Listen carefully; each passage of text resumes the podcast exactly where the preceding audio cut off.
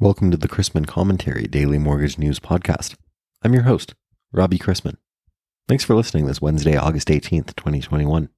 Topics on today's episode include magnetic strips on credit cards going away, and a look ahead to the release of the July FOMC minutes. I'd like to thank this week's podcast sponsor, Candor. Have you heard of Candor yet? As you'll hear shortly, they're gaining groundswell for their dynamic, adaptive, and automative underwriting engine.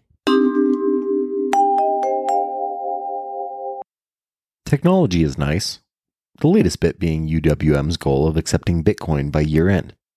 Magnetic strips on credit cards are going away. But our industry continues to seem to struggle to have much needed diverse speakers at conferences and on Zoom calls. On a bigger scale, disasters are in the news. People of all walks of life are grappling with wildfires, earthquakes, and storm damage. And of course, this impacts lenders and servicers. The U.S. Census Bureau examined effects on the earnings of hurricane affected workers over the short and long term using job level data to compare the evolution of earnings for affected workers in four states with workers from matched control counties in the wake of sizable hurricanes.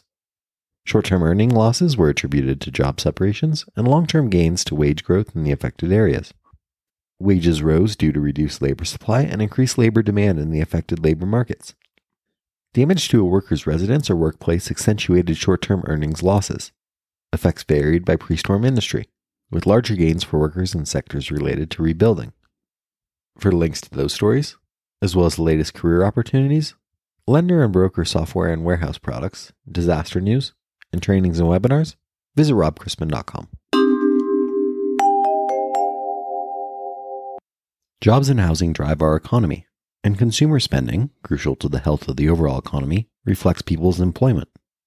Goods spending is already well above its pre pandemic level, but real services spending remains below its pre pandemic, despite a majority of services spending already being back above its pre pandemic levels in housing and utilities, financial services and insurance, and healthcare. It is the four consumption categories associated with leisure activities that remain below their pre pandemic level food services and accommodation, recreation services, transportation services, and other services. A resurgence in leisure activity and vacation travels this year will help discretionary spend categories. And those categories represent the areas poised for the fastest growth in any services sector surge across the coming months. While the economic rebound over the past year has been driven largely by consumer spending, and while the bulk of that spending has so far been on goods, a seismic shift to the much larger services category is imminent. Consumers are flush with cash and have spent over the past year, given the opportunity. Outlays on both durable and non durable goods have fully recovered to pre pandemic levels and gone on to new highs. It is more the fun stuff, the activities that have been off limits amid restrictions and social distancing requirements, such as dining out, hotels, travel, and various categories of recreational services, that will be a key driver of growth over the next several quarters. Concerns are growing that the global economic recovery will lose momentum with further pandemic related shutdowns. I know I said that yesterday, but sometimes there just isn't a lot going on in the bond market, and news of the pandemic trumps any weekly or monthly news. Investors are watching the situation in Afghanistan, but had a heavy morning slate of data yesterday to parse through. July retail sales missed expectations, with declines in most categories, though we did see upward revisions to the June figure. There was the stronger than expected industrial production report for July, which bodes well for future economic output. However, a weak NAHB housing market index reading for August was not entirely unexpected. Today's economic calendar began with mortgage applications from the MBA for the week ending August 13th, which showed a decrease of 3.9% from one week earlier. Mortgage rates rose modestly during the reporting period.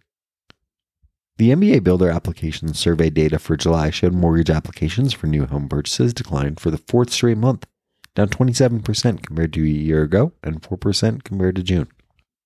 Later today brings a $27 billion 20 year bond auction, but the likely highlight of the day will be the release of the minutes from the July 27th and 28th FOMC meeting. The minutes will be scrutinized for any talk of tapering, the desk of the New York Fed will conduct two 30 year 2% and 2.5% MBS purchase operations for up to $4.9 billion today. We begin the day with agency MBS prices roughly unchanged from Tuesday, and the 10 year yielding 1.27% after closing yesterday at 1.26% on no substantive news. let's wrap up with a joke and some housekeeping. Do old cowboys wear boxers or briefs? Answer Depends.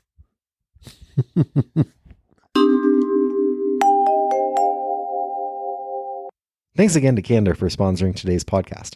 I look forward to hearing more great things. Want to know more? Go to candortechnology.com. Tell them Robbie Chrisman sent you. If you have any questions about the podcast or sponsoring opportunities, send me an email at robbie at robchrisman.com. Visit robchrisman.com for more information on our industry partners, access to archived commentaries, and how to subscribe to the daily mortgage news and commentary.